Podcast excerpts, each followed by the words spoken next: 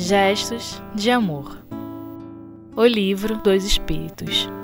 Olá, queridos amigos, retornamos então para a segunda parte dos nossos comentários sobre as questões 958 e 959 da quarta parte de O Livro dos Espíritos, no capítulo 2. E estamos agora pensando aqui juntos sobre os comentários, algumas notas que Allan Kardec coloca em seguida às questões. Então, ele nos dirá que em todos os tempos realmente o homem se preocupou com esse futuro de além-túmulo e que isso é uma coisa muito natural, muito característica da nossa realidade, tanto pela questão que os espíritos apontaram de nós termos dentro de nós esses arquivos, essa memória, de já termos passado por isso muitas vezes, quanto pelo próprio raciocínio. Porque imaginemos, se, se existisse apenas uma encarnação, uma única vida, se não houvesse nada depois, nenhuma vida futura, como compreender aquelas crianças que mal chegam à Terra e já partem? Como explicar pessoas que já nascem padecendo tantos infortúnios físicos, tantas doenças? Pessoas com realidades de vida tão diversas. Alguns parecem passar pela Terra numa experiência um pouco mais tranquila, com trabalho, com luta, mas com possibilidades maiores de seu erguimento. Pessoas que vivem até os 100 anos e crianças que falecem com 5 anos.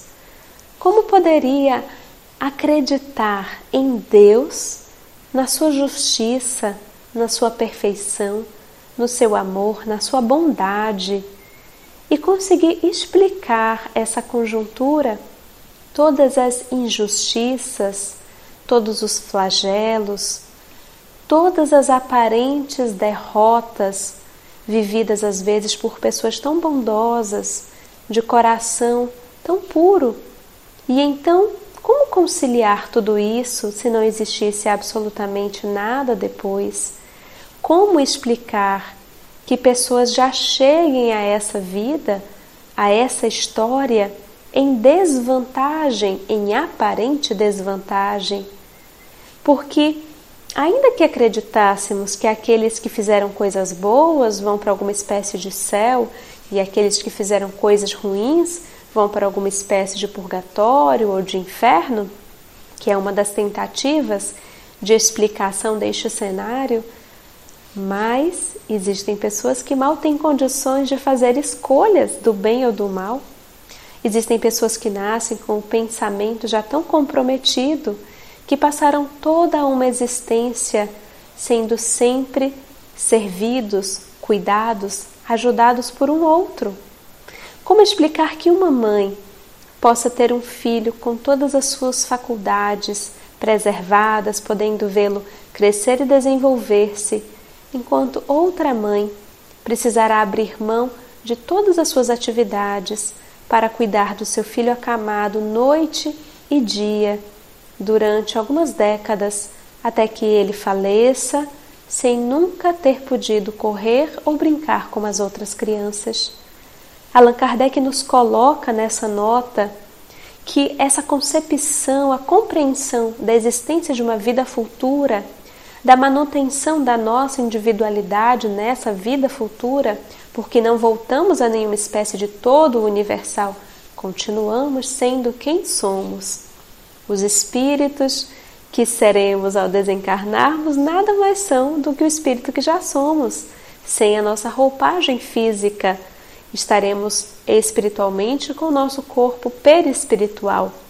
E é esse corpo perispiritual que se tornará visível pelos médiuns, por exemplo.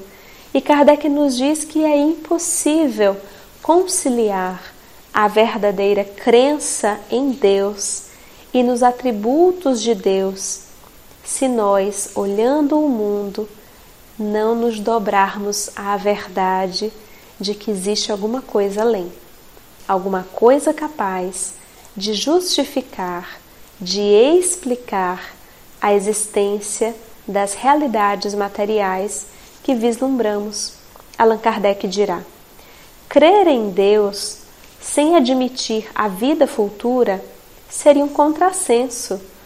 O sentimento de uma existência melhor reside no foro íntimo de todos os homens e não é possível que Deus o tenha posto ali em vão.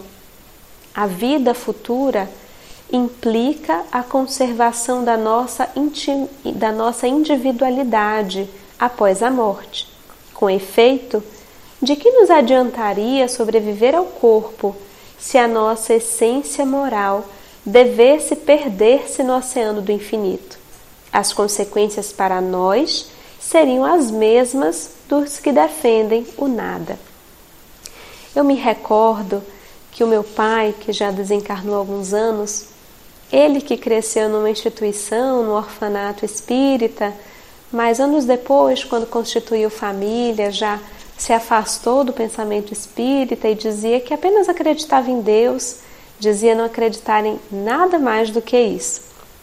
Quando ele já estava durante muitos anos com uma doença degenerativa que foi tirando a sua capacidade de locomoção e de realização das atividades do dia a dia, quando ele já ia percebendo que cedo ou tarde a doença o levaria a retornar à pátria espiritual, à desencarnação, sempre que conversávamos e eu fazia leituras, orações junto com ele, ele me perguntava assim: Minha filha, será que tudo isso que você tanto fala de espiritismo, será que isso tudo é verdade mesmo? Será que quando eu fechar os olhos pela última vez nesse corpo, será que eu vou encontrar alguma coisa depois? Ou será que eu vou me deparar com nada? É muito comum as pessoas que trabalham, como Elizabeth Kubler-Ross, como outras pessoas que vieram depois dela e deram continuidade a esse tipo de trabalho, de acompanhar, de escutar pessoas que estão já no finalzinho da vida, com doenças terminais, com doenças que já não têm mais condições de cura e de tratamento, que são em cuidados paliativos, é muito comum que os profissionais cuja, cujo objetivo é escutar simplesmente essas pessoas, acolhê-las, é muito comum que eles relatem a preocupação que surge, que emerge nesses instantes finais com o que virá depois. Pessoas às vezes que não têm um histórico religioso ou de crença em Deus e que começam a inquietar-se com esse essa ânsia que tem de saber. Porque quem de nós gostaria de encontrar o nada? Quem de nós gostaria que ao apagar das luzes realmente não existisse absolutamente nada, que nunca mais reencontrássemos os seres que amamos, aos quais nos dedicamos, nutrimos tanto afeto. Então a doutrina espírita é realmente uma doutrina consoladora, porque revela aspectos da lei de Deus que já trazemos no nosso foro íntimo, de forma intuitiva sabemos, mas chegando aqui nos confundimos com a experiência material e é necessário que alguém nos relembre que alguém nos mostre essa realidade. Kardec dirá ainda que a doutrina espírita não apresenta isso de uma forma teórica, mas de uma forma prática, porque são as próprias reuniões mediúnicas, é o contato com os espíritos que viveram, sofreram, se alegraram, estiveram conosco aqui na Terra e que escrevem cartas, registram suas experiências através de livros mensagens, psicofonias, essa é a grande prova de que em verdade todos continuamos vivos.